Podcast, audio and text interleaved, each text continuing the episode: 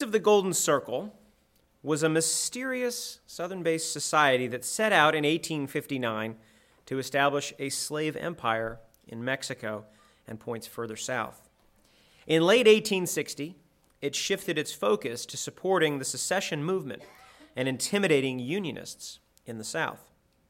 According to our speaker today, once the war began, the Knights helped build up the nascent Confederate Army and carried out various clandestine actions, including an attempt to assassinate Abraham Lincoln as he passed through Baltimore in 1861. David Keehn is a regulatory attorney by trade in Allentown, Pennsylvania, who has represented the federal government as well as private clients and corporations in a career spanning 40 years. He graduated from Gettysburg College, then went to the University of Pennsylvania Law School. With his wife, who is a noted children's author, David has co authored a nonfiction book on Pennsylvania and has separately published a number of legal and Civil War articles. Among these is Strong Arm of Secession, The Knights of the Golden Circle in the Crisis of 1861, which appeared in North and South magazine in 2008. This article brought Dave's historical discoveries regarding the Knights to the attention of Dr. Michael Parrish, editor of the Conflicting World series for Louisiana State University Press. He spent another four years unraveling the secrets of the night of the Knights. He collected primary sources and rare images from archives and historical societies across the country. He expanded his research to encompass the nationwide reach of the Knights and their rearguard activities during the Civil War. This includes John Wilkes Booth's involvement as a Knights leader and the curious number of Knights involved in the 1861 and 65 attempts to abduct or assassinate President Lincoln. These have been revealed and documented in Dave's full length book, Knights of the Golden Circle Secret Empire, Southern Secession, Civil War. So please join me in a warm VHS welcome for David Keehn.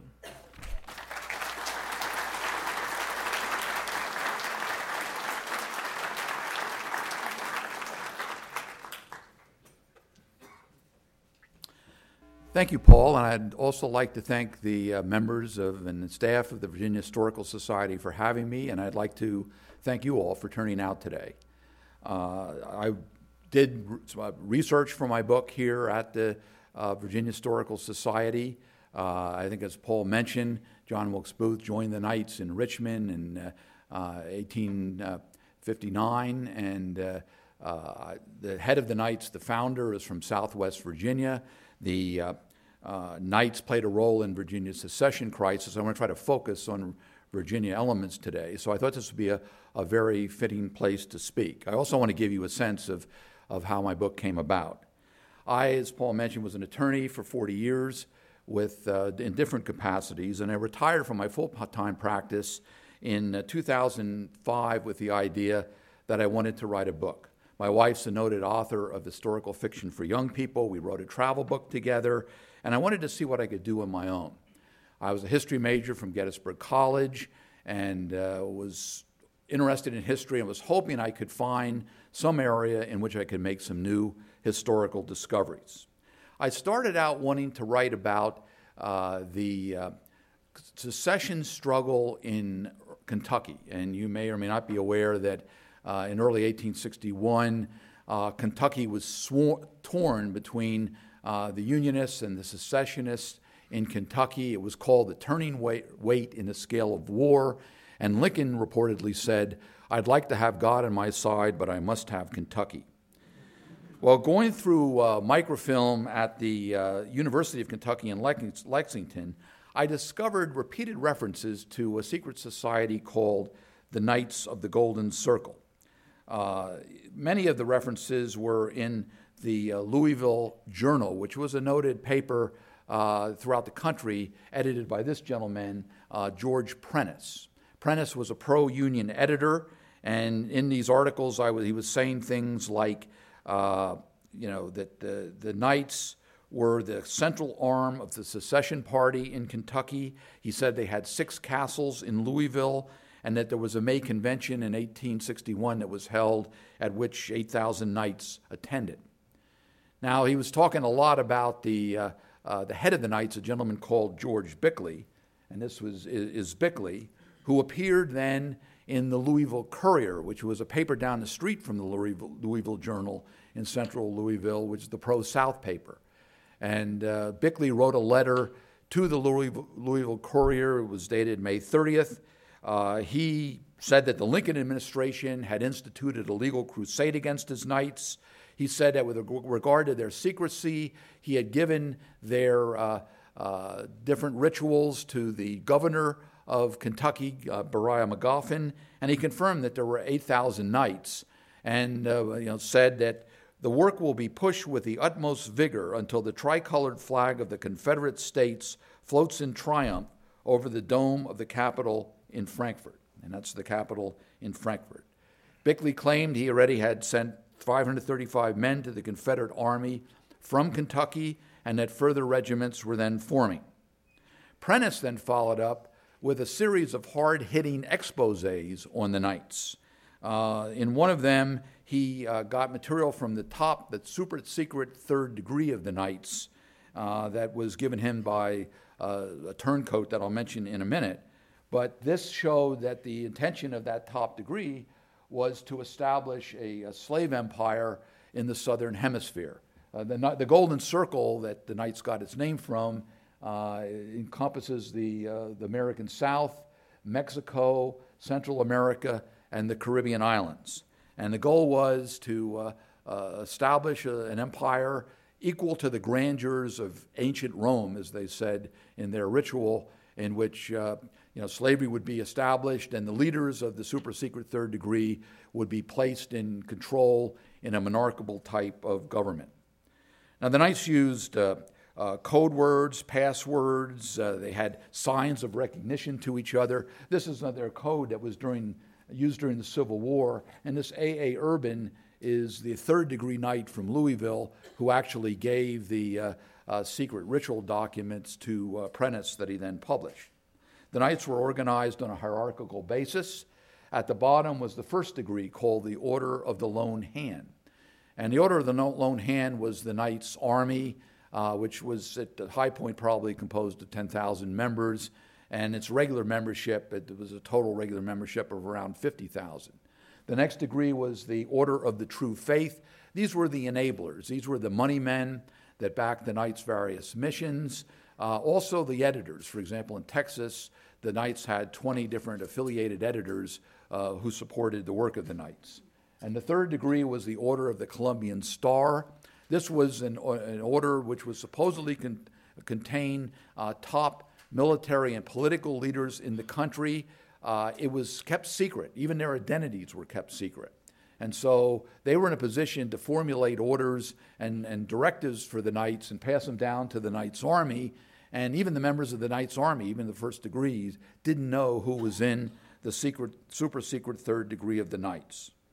Well, I looked at this and thought, wow, this is uh, maybe the type what I'm looking for. And I put together a couple chapters of a book about the struggle in Kentucky uh, and took it in, in, back in Allentown and gave it to my next door neighbor, who fortunately was a history professor at Muhlenberg College. And he took it off and he read it, and he came back to me. We met a, a few weeks later, and he said, Dave, let, let me tell you something. Uh, a lot of people are writing about Lincoln and the struggle. I said, I have never seen this material on the Knights of the Golden Circle before. He said, You should really concentrate on that. And I just did, and I've been thankful to him ever since. Well, one of the first places I went was to the internet. And when you go on the internet, you'll find all kinds of myths and legends about the Knights of the Golden Circle. Some say that, that Booth was a member, which is true, uh, and that they were behind the Lincoln assassination. Some say that they buried gold throughout the South at the end of the Civil War so that the South could rise again. Uh, you may be familiar with this movie, uh, National Treasure 2. Uh, it's a 2008 movie by Disney. It begins with a castle of the night of, of the Golden Circle in Washington the night before the Lincoln assassination. Uh, the implication is that, that Booth is there and they go off and accomplish the assassination the next day. And then Nicolas Cage and his cohorts go off looking for gold across the, uh, the South. Uh, so uh, uh, that, that's a modern holiday, uh, modern Hollywood rendering. There were also renderings during the Civil War during the Civil War, there were several, they call them authentic expositions by uh, members of the Knights. Uh, this is one example of the anonymous members. They didn't give their names. But some of these sold several hundred thousand copies. And uh, they made similar sensationalist allegations. For example, uh, they alleged that the members of the Buchanan administration, which was the administration that took over uh, before Lincoln assumed office in March of 61, were members of the Knights of the Golden Circle. And specifically, they mentioned uh, Howell Cobb, who was Buchanan's uh, Secretary of the Treasury. Uh, they mentioned uh, John Floyd, who was the Secretary of War from Texas.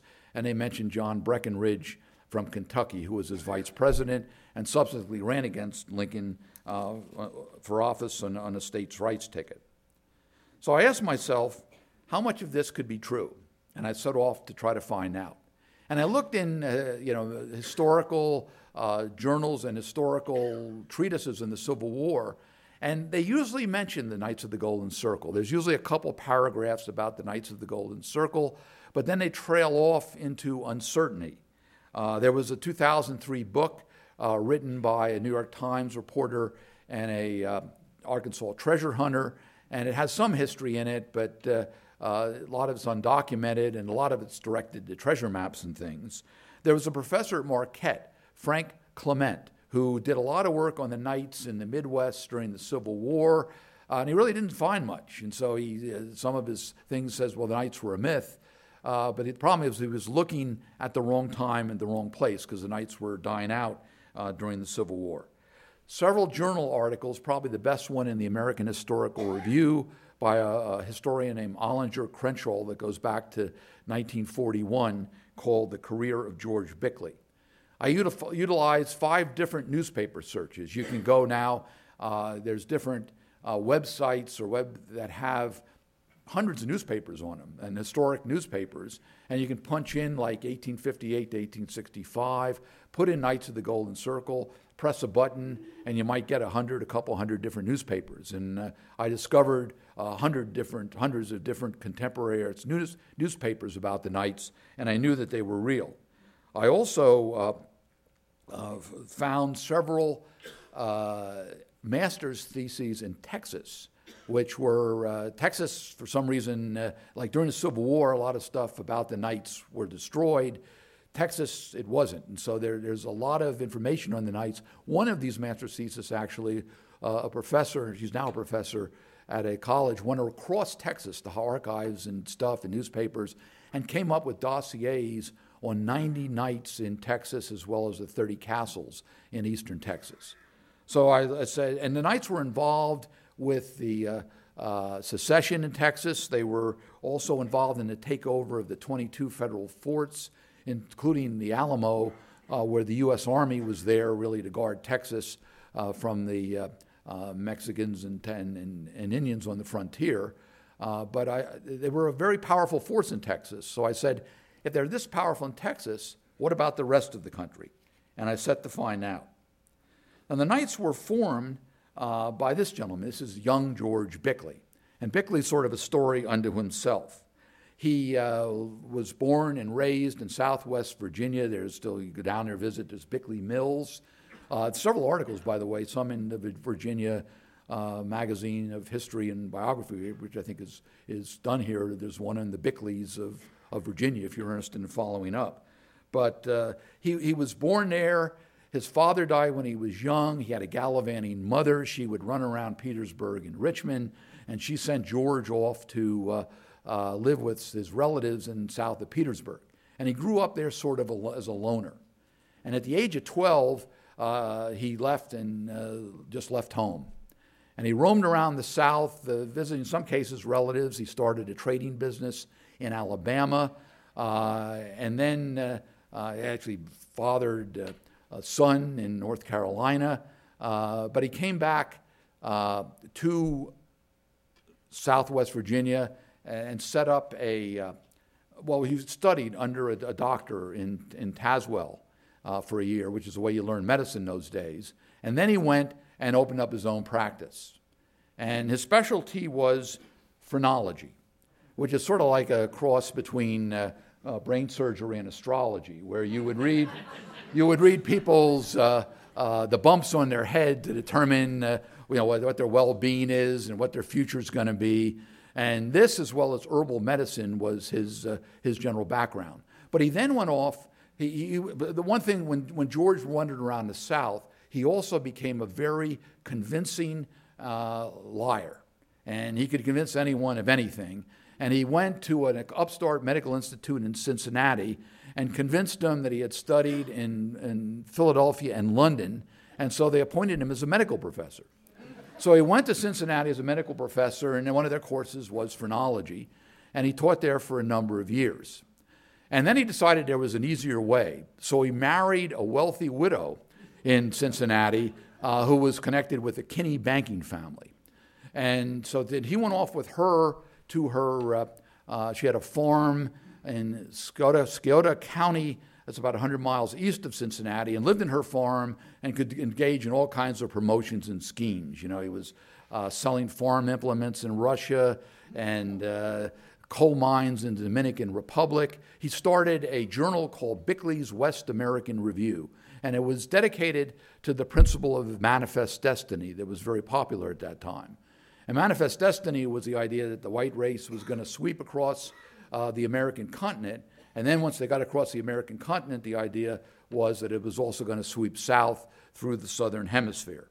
So he published that. He started a drill team. You know, it was very popular where uh, men would get together and they would drill and put on exhibitions, and they had inner city exhibitions uh, where folks would get together. He got involved in, in several secret societies, and uh, uh, he was doing well in all his schemes until his wife discovered that in addition to using her money, he was trying to put it in his own name. And so she got her brother to come in and kick Bickley out, and Bickley had to go hand in hand back to the Eclectic Medical Institute in Cincinnati where he taught. And, uh, you know, he worked for a patent magazine. And it was during this period that he developed the ritual and the uh, structure of the Knights of the Golden Circle. Now, the, the, the, the, the ritual was premised on very popular writer at the time, Sir Walter Scott, who wrote the, the book Ivanhoe, particularly popular in the South, and uh, uh, you know the idea of the chivalrous knight uh, and, and, shining armor, and uh, you know actually in, in, places like the southern resorts, the Greenbrier and the nearby resorts, they would hold jousting contests during that period, where thousands of people would show up, like come out of Washington and they would go to the resort and there would be jousting and there would be lords and ladies. And uh, it, it, was just a very popular motif with, which Bickley seized on. He stayed for a while and then he headed south. And he went to uh, uh, the south. He went to plantation owners to try to raise money for his knights. He somehow linked up with a group called the Order of the Lone Star. Now, the Order of the Lone Star was a society that had been formed in 1851 by several uh, senators from Louisiana. And it's, it's, the idea was they wanted to invade Cuba and take over Cuba for the United States. And we hear of that now with the Bay of Pigs, but even they were, they were trying to do it then. And uh, the Order of the Lone Star had 50 chapters and 15,000 members. So Bickley's upstart society, which had some members in you know castles they called them in uh, Cincinnati and southern Ohio and Kentucky, now expanded greatly through the Order of the Lone Star. Uh, their, uh, uh, the, the, the, purpose of the Order of the Lone Star was, was called filibustering. And filibustering wasn't the legislative filibustering. Filibustering at the time was a noted military commander would go uh, raise young men, often idle young men in uh, uh, port cities like San Francisco, New Orleans, and, uh, and even New York, and form an army. And then he would go cut a deal with a, in Central America or South America with one of the warring factors, factions, because those countries were often at war, and would go in and take over those countries. Probably the most successful filibuster was called William Walker, who was a Tennessee medical doctor, and he led a band of immortals into Nicaragua in 1855, uh, and they were connected with the Leon faction in Nicaragua and they were able to take over Nicaragua, and they reinstituted slavery, and he be, they made Walker president. And he was doing all right until he crossed uh, Commodore Vanderbilt in his shipping interest, and Vanderbilt funded the surrounding countries to kick Walker out. Well, this was a similar filibuster. This was allied around a Mexican war general named John Quitman. Quitman had been governor of Mississippi. He headed the division that went into Mexico City during the Mexican War. He was a bona fide leader, uh, and he was able to raise their some reports said 50,000 men and a million dollars to go into Cuba in 1855. And they were gearing up with this. They were fitting ships. Everything looked like it was ready to go. When all of a sudden, uh, the Pierce administration that was in power in Washington and had given tacit approval to the filibuster changed its position. And now they called in, Stephen Douglas was involved, uh, the, I think the senator from Virginia. They, uh, Pierce called them in and said, The filibuster's off. I'm, if you proceed with this, I'm going to arrest you under the Neutrality Act. So it caused, and the reason why was they had passed uh, you know, the Cubans were, the Spanish who owned Cuba were very upset about the filibuster and they were going to arm the slaves to defend Cuba. But the real reason was the Congress had passed the Kansas Nebraska Act, which allowed slavery north of the Missouri Compromise line and created a firestorm across the north. That's the reason that brought Abraham Lincoln into politics. And uh, Pierce felt he just couldn't deal with this firestorm and still let a, a filibuster mission go off to Cuba. So it was squelched. Uh, Quitman gave up the mission, and the, the, the, Order of the Lone Star merged and joined with the Knights of the Golden Circle. And they were really the power behind the throne. Bickley was more of a front man. Anyway, Bickley went off to Baltimore and Washington to form his Knights on a more formal basis. This is the American Cavalier newspaper that Bickley published in, Wa- in Baltimore in 1860, also in Washington. Uh, there's reports of a, a number of Lincoln's cabinet members reading it. Uh, but it was a military journal uh, to extend American civilization in the southern hemisphere. And it's clear from the paper that they now had moved from Cuba to Mexico, and we're now looking at Mexico as the target. Uh, there were castles of the Knights of the Golden Circle in uh, Baltimore at the time.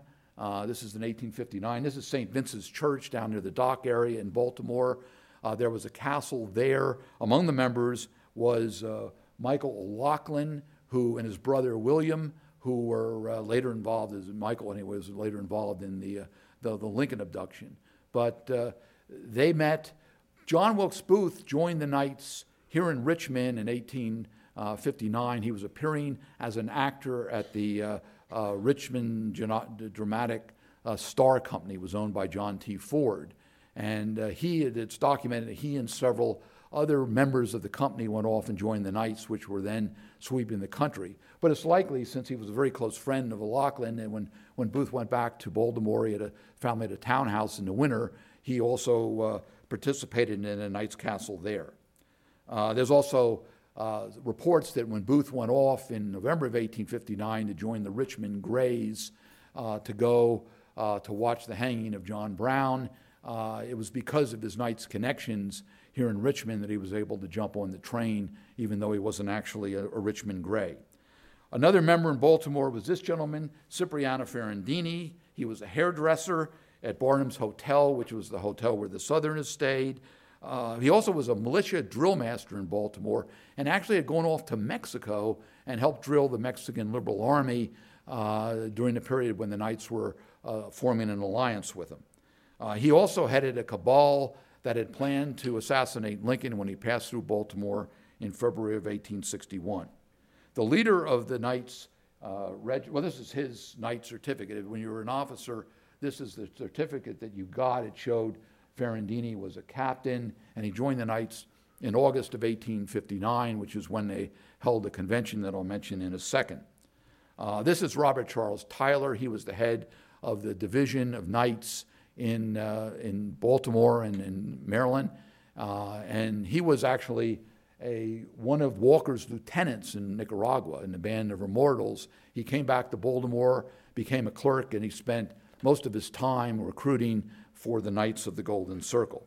There was a political counterpart, political leaders, uh, like in Baltimore was William Byrne, who was a Breckinridge elector and the head of a group called the National Volunteers, which was a militia uh, there was John McMahon, who was a fiery attorney in Baltimore that represented their rising merchants. There's also testimony that the Knights were in Washington at Temperance Hall is where they met at Fourth and a, Health, Fourth and a Half Street. A gentleman named L.Q. Washington was their political leader, and he was closely allied. One of his best friends was Lewis Harvie, who was one of the, the secessionists uh, leading uh, the secessionist element in the Virginia Secession Convention. Well, the Knights met at the Greenbrier Hotel in Southwest Virginia in uh, August of 1859 during the summer season, and reportedly 80 to 100 top political and military leaders from around the country came.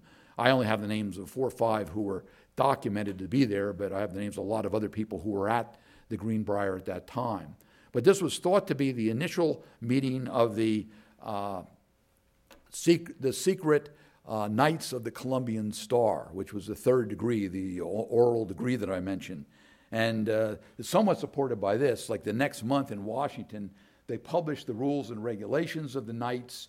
Uh, this is a slick 60 page book. It's got their constitution, it's got their maxims, it explains. Uh, you know how to set up a castle, where to send the money. It has orders. It, it talks about gearing up for northern Mexico.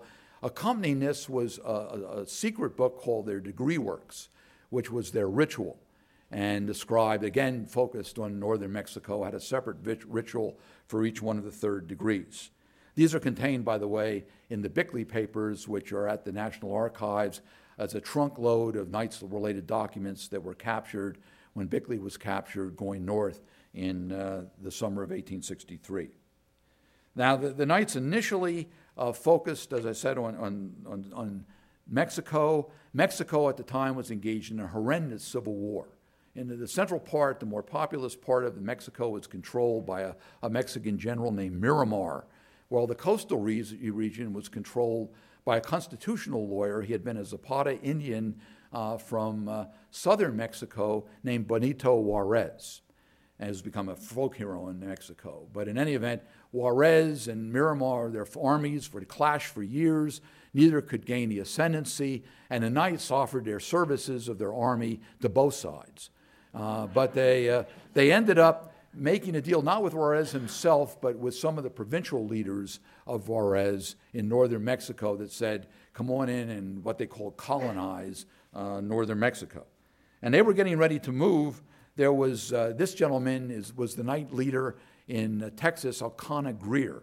Uh, Greer had been fought with Jefferson Davis's 1st Mississippi Regiment in, in the uh, uh, Mexican War. He went back to Mississippi, became head of their militia. He then went to uh, Marshall, Texas, and became a planner and more married into a prominent family there.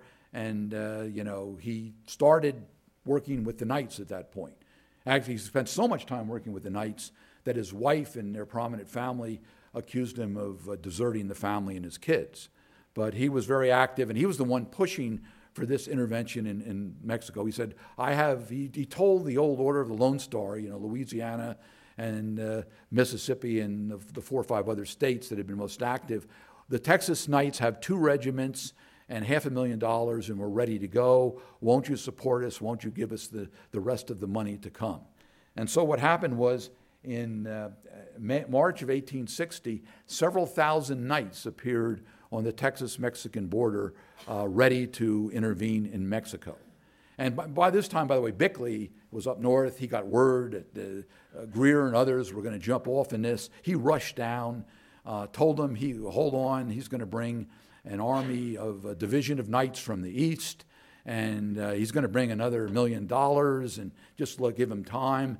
Uh, and he did. Knights did come from Virginia, New York, and uh, the Midwest. For the they did come to southern Texas, but Bickley showed up empty-handed, and he had didn't have the money, so they had to go off and they had to go to Georgia and Alabama to try to raise more money. And while this was happening, the Knights in New Orleans rebelled, and actually it was Jefferson Davis's brother-in-law who was a filibuster, Joseph Howell, uh, who uh, basically put in the paper that Bickley was a, a sham and a hoax. And he was sorry that he had gotten all this. There was supposedly 750 knights ready to jump in the ship from uh, New Orleans to join in this filibuster, and, and Joseph Howell apologized to him. Well, Bickley rushed in. He tried to make peace. He tried to explain what had happened. Uh, Howell and the other leaders wouldn't have, have it. There was a schism of the Knights in New Orleans and Alabama. And Bickley rushed to Montgomery, Alabama, where he uh, uh, declared this is the new headquarters of the Knights. And he called a new convention of the Knights at Raleigh, North Carolina in May of 1860, and he melodramatically gave up his position as the head of the Knights Army and the head of its political ring. So they held the convention, attended mostly by Eastern Knights in Raleigh, North Carolina. And uh, Bickley was rein, reinstated as the head of the political wing because he had all the connections in Washington Baltimore, but he was not reinstated at the head of the Knights Army. And the Knights Army went off its own separate way, and it was really the, uh, the leaders of the Knights in each state. It now became a decentralized organization headed by people like Greer. Uh, you know, I mentioned Tyler. Uh, th- th- I'll get to the others in a second. This is a, a, key document that we found, and my friends here with me today at the Norfolk uh, Reading Room. We had heard that among the other papers, the Norfolk Southern Argus was a paper affiliated with the Knights. This is a, a an order sent from Bickley to Virginius Groner, who was the head of the Knights in Virginia and North Carolina. And uh, it, attached to it, it is calling the convention, but attached to it was a five or six page circular letter from Bickley in which he describes the Knight leaders in each of the southern and border states, as well as the size of the Knights' army in each state. Some of which were forming and stuff, but some of which he could name the leaders and name the size of the army. And actually, the Knights at the time centered in three areas you know, Texas and Arkansas, they had about 3,500 members. It was in like Alabama, Mississippi, and uh, uh, Georgia, about a, they had maybe 3,000, and in uh, Virginia, North Carolina, and Maryland, there was another 3,000. So those were the power centers of the Knights, uh, as spelled out in this circular letter. It allowed me to go. This is the first time everyone in the past has never gone beyond Bickley. And, it, and Bickley's kind of a flake, and so they come up with the idea the Knights were, really weren't much. But in looking at who their state military leaders were, these guys were very substantial leaders. Guys like Greer, guys like Tyler. Virginius Groner was a noted lawyer in Richmond. He had uh, he in Norfolk. He had been going to military academy. He had been, uh, uh, you know, he went off to Texas. He knew Sam Houston. He became fought with the Texas Rangers, which had many Knight members. Came back uh, and reestablished the Knights in, in Norfolk and uh, also uh, North Carolina. And then he, he was uh, one of the first officers who joined the Confederate Army on behalf of Mississippi, because Virginia had not seceded at that point, and was, uh, according to his obituary, the guy that under Walker had transmitted the order to Beauregard to fire on Fort Sumter. So these were not insubstantial people who were the heads of the Knights. Uh, this is a picture of Groner. I think it's from, from the society here, or maybe the, the this is uh, Paul J. Semmes in Columbus, Georgia. Semmes was the cousin of uh, Raphael Semmes, the noted Confederate raider, uh, and uh, he had formed uh, a military unit in Columbus, the Columbus Guards, that were so well known. They headed Jefferson Davis's inauguration parade. He was picked by the governor of Georgia, Georgia Brown, to recruit when the war looked like it was going to break out for Georgia. He was sent to New York to buy weapons, and uh, he actually recruited uh, a fair part of the first Georgia Regiment and became the Brigadier General of the 2nd Georgia Regiment. The Knights, the, these, these powerful leaders were tied together by roving ambassadors. This is Ben McCulloch, who was a, uh, a noted Texas Ranger. Uh, he was a confidant of Sam Houston. He, he, at the time he traveled the South, he was an arms dealer for Colt and other arms manufactured that gave him the perfect opportunity to tie in with uh, Knight leaders and the Southern governors, and in some cases the fire eaters, the, uh, those that were pushing for secession in the South. And he was actually there uh, in South Carolina, uh, reporting back to Houston as South Carolina was getting ready to secede. Um, the, uh, so, so, the Knights were now controlled by uh, these state leaders, state military commanders who were uh, tied together loosely by guys like McCulloch and Groner. Groner traveled uh, through, through Mississippi. Now, the Knights, at that point, the, the state leaders, Bickley still wanted to go to New Mexico, but the state leaders said, no, uh, we're going to go uh, we're going to support the Southern governors and our other goal, which is supporting Southern rights. And if we move towards secession, we're going to stay here and see what happens. And they did that. And, uh, you know, the Knights uh, now moved over to supporting secession. They became a domestic police force in the South uh, where they were silenced unionists. Uh, uh, people who opposed secession were, in some cases, kicked out. The slogan of the Knights were, We have an army, we can become the nucleus for the Southern Army in the event of secession.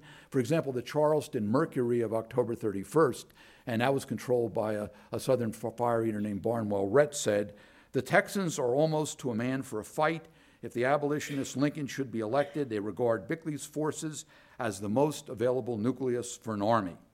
And the Knights became corps of groups that were then spontaneously springing up, or it seemed spontaneously, called the Minutemen throughout the South and here in Virginia, and also the National Volunteers, which were formed in Baltimore, uh, Washington, and New York.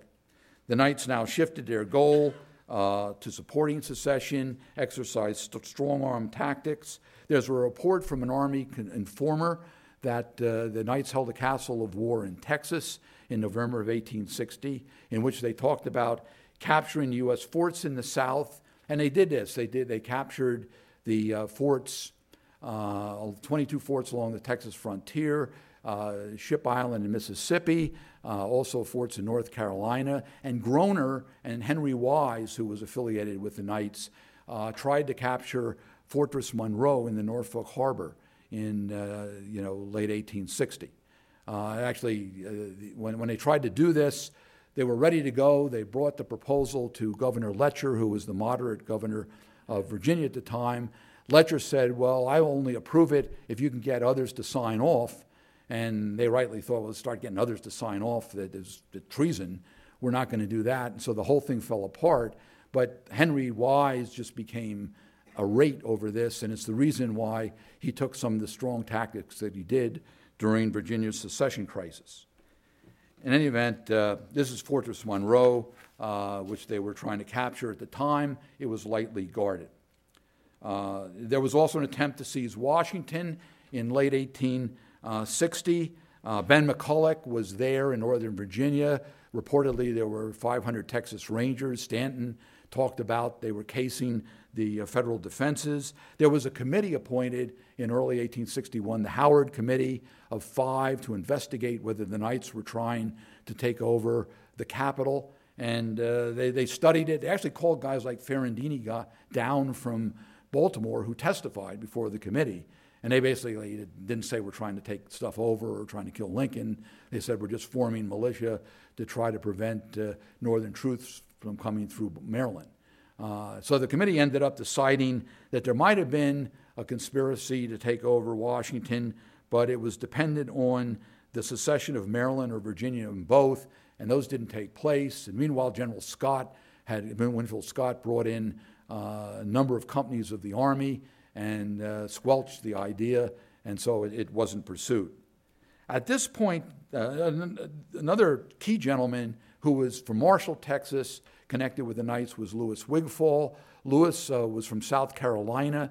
He had been going to Texas, uh, became a, a, Southern rights sen- senator from Texas. When he was head in, in the, the, Senate, he was the leader of the group in the Senate that were pushing uh, for secession. And many of the other senators left, like Senator Mason of Virginia, but he stayed, uh, sort of to act as intelligence to say what the Unionists were thinking. And he actually went off to Baltimore uh, to help recruit companies of the National Volunteers that then went to South Carolina and helped with the investiture of Fort Sumter. This is, uh, uh, we found this in the, histor- in the Harford County Historical Society, where, where Bilks, John Wilkes Booth was from. This is another leader north of Baltimore named Robert Harris Archer. Archer was a Knights colonel appointed in New York in December of 1860 and uh, he was uh, Wigfall's counterpart. He also uh, recruited companies of uh, men who went to uh, South Carolina. Now, in, in the July of 1860, I decided to take together, put together what I had. uh, and put it in, in an article for North and South magazine called Strong Armed Secession. It talked about the role that the Knights played in the secession of Texas, uh, the apparent role in Virginia, their efforts in Kentucky and uh, uh, in Maryland, and uh, it, was, it was published. And out of the article, it was read by uh, Dr. Michael Parrish, who's the head of the uh, history department at Baylor University, and also for the imprint of LSU Press, the Conflicting Worlds imprint. And he basically said, you know, if, we, if I wanted to write a book, which I noted in the article I was working on, they would really welcome to publish it and confirm what Dan Wilson had said. This is one of the few areas of Civil War history that really needs to be covered. So that gave me the, uh, uh, the inst- idea that I wanted to go on. Now, we won't be able to cover everything. The Knights were uh, involved in the Pratt Street riots in Baltimore in April of 61. Actually, John Wilkes Booth came back at the end of those. The Knights contributed men and leaders to the Southern Army. It helped the Southern Army uh, go from nothing in February of 1861 to 200,000 men by September. And in places like Texas and Arkansas, whole castles of the Knights were joining in mass. Their initial names of the Southern unit was called the Knights of the Golden Circle units. And six of the, six of the uh, uh, Confederate brigadier generals were leaders. Many of them, the gentlemen I'm mentioning, like, uh, like Greer. Groner became a colonel. He was head of the 61st Virginia Infantry. Uh, you know, Tyler became a brigadier general of the uh, Army of Tennessee. So uh, the other thing was with the Knights' role in the secession crisis in Virginia. Uh, I mentioned Henry Wise. Uh, after the effort to take over Fortress Monroe, you know, Virginia initially, when they held the election for uh, secession, uh, people were surprised because there was only 20% who voted for immediate secession. You know, most of the members were sort of contingent. They were waiting to see what was going to happen. Virginia had called a peace convention to try to, to establish peace before this uh, war broke out. Uh, and so they, they kept the convention going. But after the peace convention failed and they couldn't reach a compromise, uh, the, the, the, secession element in Virginia's convention became more and more active, and that was led by Henry Wise, who was the former governor. And Wise sent out a circular letter to uh, uh, 100 to 200 different men across Virginia, Southern rights supporters, saying, Come to Richmond on a certain day and uh, put pressure on the convention. I didn't say that in so many terms, but if you read between the lines. And there, William Edwards, who was uh, uh, one of the delegates from Western Virginia said, all of a sudden, hundreds of, uh, he called them wild eyed, long haired strangers came, and he said many of them were members of the Knights of the Golden Circle. Uh, Wise and his, uh, they put pressure on the convention. O.J.'s son uh, was the head of the Virginia, one of the militia. They helped to put pressure on the convention. and then there was actually a plot to take over, get rid of Letcher, abduct him, and abduct some of the Unionist members of the convention uh, so that Virginia could uh, go ahead and vote to secede. Well, it sort of came to a head uh, like in, in, April. There was a group that went to, to Lincoln, that three members, to try to see whether he would compromise. Uh, he basically said, I'm going to hold and defend the forts in the South, which wasn't what they wanted to hear. Even the Unionist member uh, was disappointed, and they came back and they reported and then a group formed the Spontaneous Peoples Convention, a block from the main convention, and several hundred Southern rights leaders uh, attended this convention in Richmond, and they were putting pressure on the regular convention. And then Wise, General uh, Governor Wise by himself, issued an order to uh, John Imboden and others in Western Virginia and folks down at the Gosport Navy, Navy Yard in Norfolk to go ahead and take it over on his own authority. And he then went to the convention the next day. He brought a large horse pistol. He put it on the podium, and he said to the delegates, You know, I've, I've just issued orders on my own authority to take over. It's now time to vote. And Virginia then voted 85, I think it was 55, for secession. Uh, and uh, there, was a, there was a popular vote afterwards, which is kind of anticlimactic because by the month later, Virginia had already allied its, uh, its folks with the Southern cause. So uh, Wise also talked about trying to take over Washington at the time, but nobody uh, would, would agree to push it. Now, in our, in our, own area where I'm from, I'm from Berks County in Lehigh County, Pennsylvania. And actually, people are very proud because before the Pratt Street riots, uh, the first defenders, they called them, were the, the, the, first group that went to defend the Capitol, came from our area, and they got through Baltimore uh, before there was rioting and, and, and, set up in the Capitol. But we also had, um, oh, this, this is Henry Wise, we also had castles of the Knights of the Golden Circle in our area, particularly many of the farmers by 1863 when they were drafting and uh, they passed the Emancipation Proclamation. There was a lot of uh, dissension, and castles were formed. This is where they, uh, an early castle meeting place in Lynn Township, which is a rural area outside Lehigh County. Uh, and actually, they met there until the Unionists threatened to blow it up, and then they moved to another location. Uh, but in Berks County, uh, where I'm from, there was a castle of the Knights of the Golden Circle near Womelsdorf, which is where Paul's from and uh, they apparently met a couple hundred in a barn in Stouchsburg, and knights were arrested in Reading, uh, which is the, the local county seat, and taken to Philadelphia, three of the knights' leaders in April of 1863. So there were knights in the north. Uh, John Wilkes Booth, well, you know, Lincoln, there were continual threats against the Lincoln. We mentioned Ferrandini's threat. Uh, one of the most poignant threats to me is a threat that was sent to Joseph Holt, who was the judge advocate general under Lincoln. And his aunt wrote from Louisville saying, Joseph, your son John has joined this group called the Knights of the Golden Circle, and they're talking about uh, you know, assassinating uh, the president and his cabinet, which he happened to be almost a member. You know, what are we going to do about it?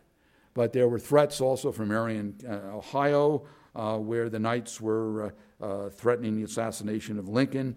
John Wilkes Booth was a member of the Knights. As mentioned, he joined in Richmond. He worked with the Knights in the Midwest in smuggling and for quinine and intelligence during the Civil War.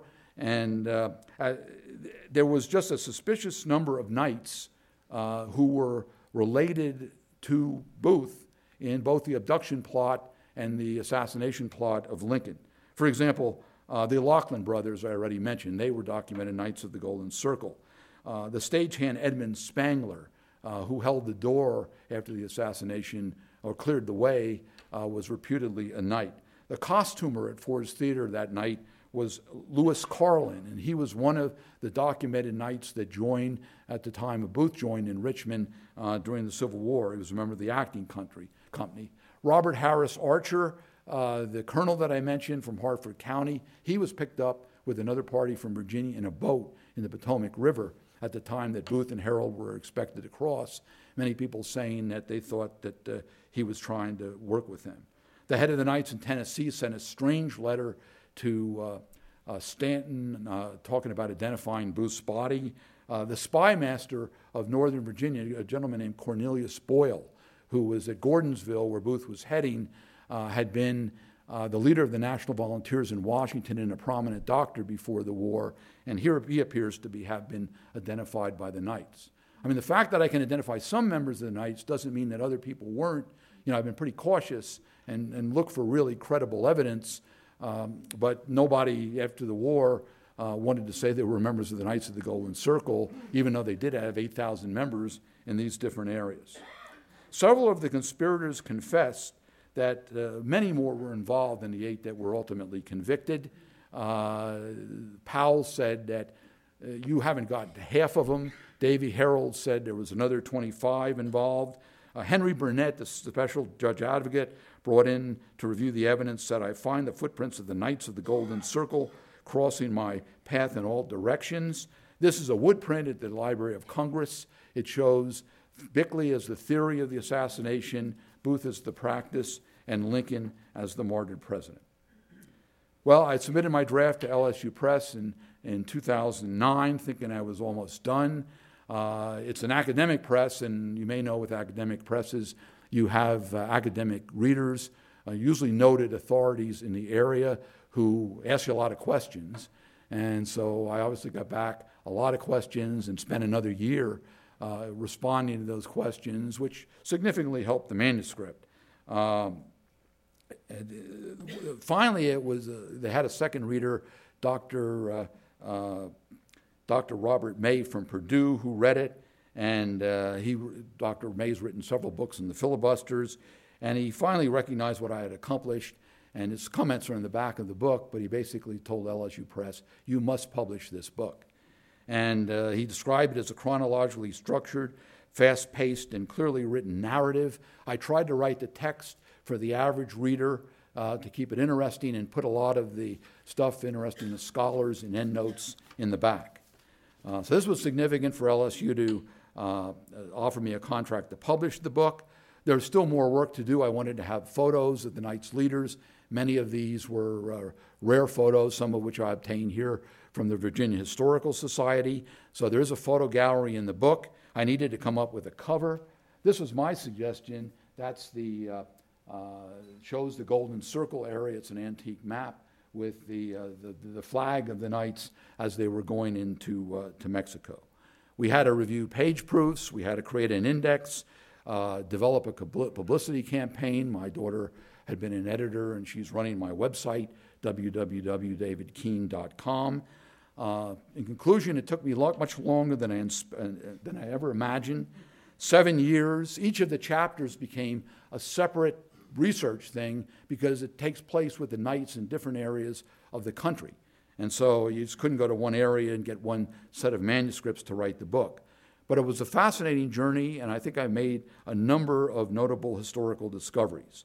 I have shown that the Knights were more powerful than historians have previously assumed and played a more central role in the outbreak of the Civil War. Bickley, in his abbreviated biography, claimed, quote, I have built up practical secession and inaugurated the greatest war in history. And to a certain extent, he's right. So thank you.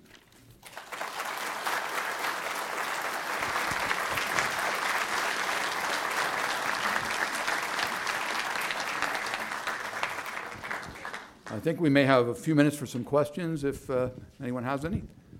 You mentioned that the uh, Knights declined as the war wore on. Did they linger on uh, after that and have any relationship to the formation of the Ku Klux Klan?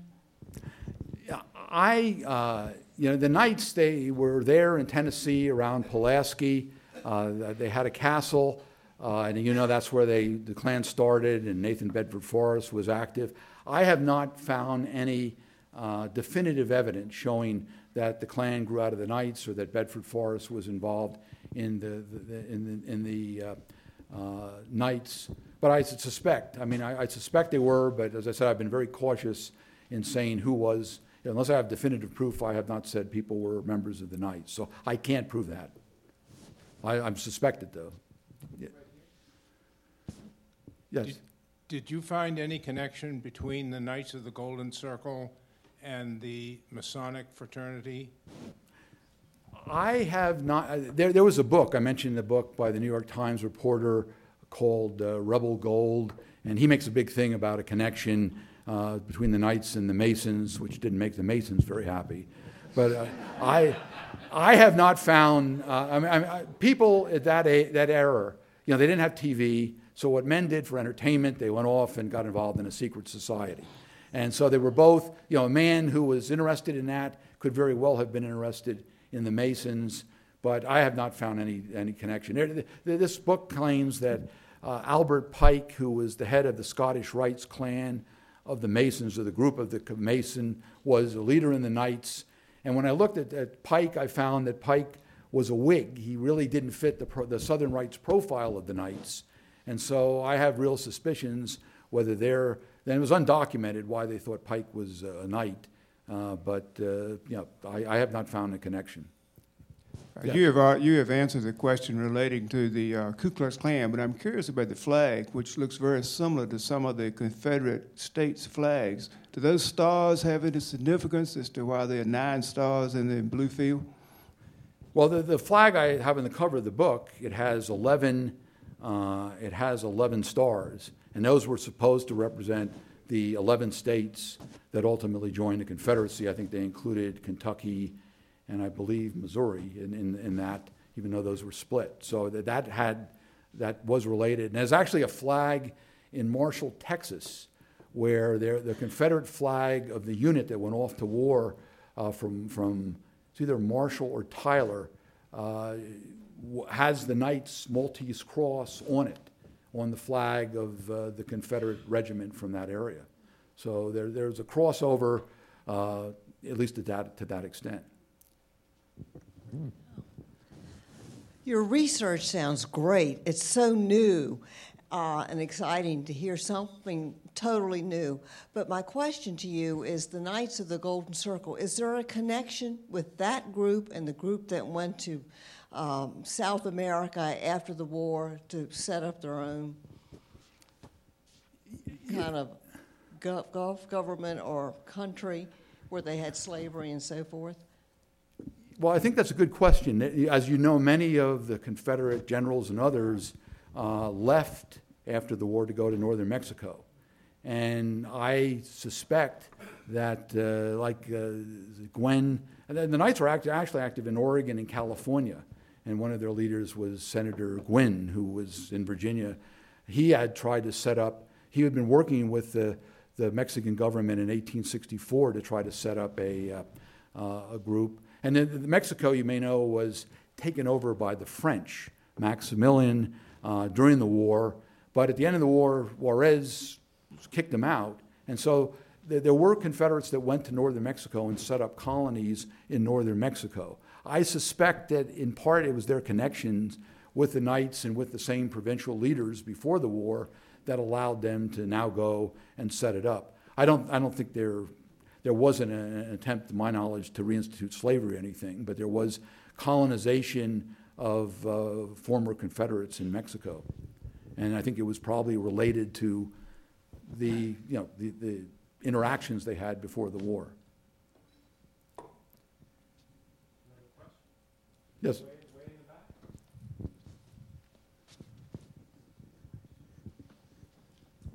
Uh, yes, sir. By the map that you have that's pretty uh, uh, obvious that the southern um, gentlemen who were interested in the southern phase of the Knights uh, had a projective of uh, white supremacy and uh, the setting of slavery in the northern part of South America, Central America, and the Caribbean uh, islands, and as well as the southern Gulf co- uh, coast of the U.S.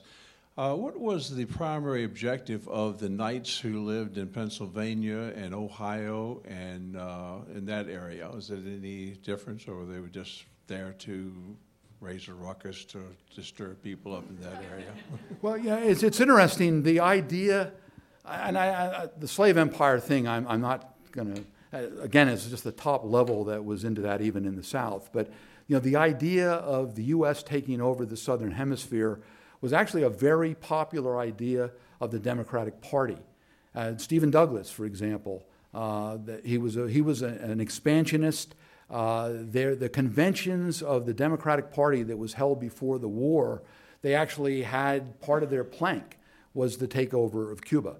And so they initially tried to do it with money and things. It wasn't always sending in, in an army. But the whole idea of Manifest Destiny now moving south was uh, not just a southern institution. In New York City, in particular, uh, there, were, there were guys there, the mayor, former the mayor at the time, Fernando Wood, uh, so the, and, and the other thing is, during the war with uh, Ohio and Pennsylvania, largely the interests grew up over the civil liberty problems in the North, and I guess they did in the South. As you're in, in war, you know, there were crackdowns in the press, there were crackdowns on Southern sympathizers, uh, crackdowns on opposition people, and so a lot of the Knights in in the Midwest and uh, New York City and other places that developed were opposing the crackdown in the, uh, uh, you know, the crackdowns of the northern things. It didn't mean that they were necessarily allied with the cause of the South or in favor of secession. As a matter of fact, I'm making a, a presentation next week at a conference in Gettysburg about uh, whether the Knights were behind Morgan's 1863 raid uh, in the North, and Morgan went uh, into uh, Indiana and Ohio in 1863, expecting that uh, you know, the, the farmers who were called copperheads in southern, in southern parts of Indiana and Ohio were going to embrace him and his men. And he found they weren't, and he became very disturbed. And it was because he didn't realize at the time that their goal wasn't the same as the southern goal. And it didn't take till 64 that there was, they sent, the, the, the South sent commissioners to Canada to try to engage the Northern Copperheads on their own terms. Uh, so there was a different objective, and the farmers in, I think the farmers in uh, Pennsylvania, where I'm from, were more concerned about the draft than they and their sons were going to get drafted. And that was the reason why they had the, plus the civil liberties issues, that was the reason why there was opposition.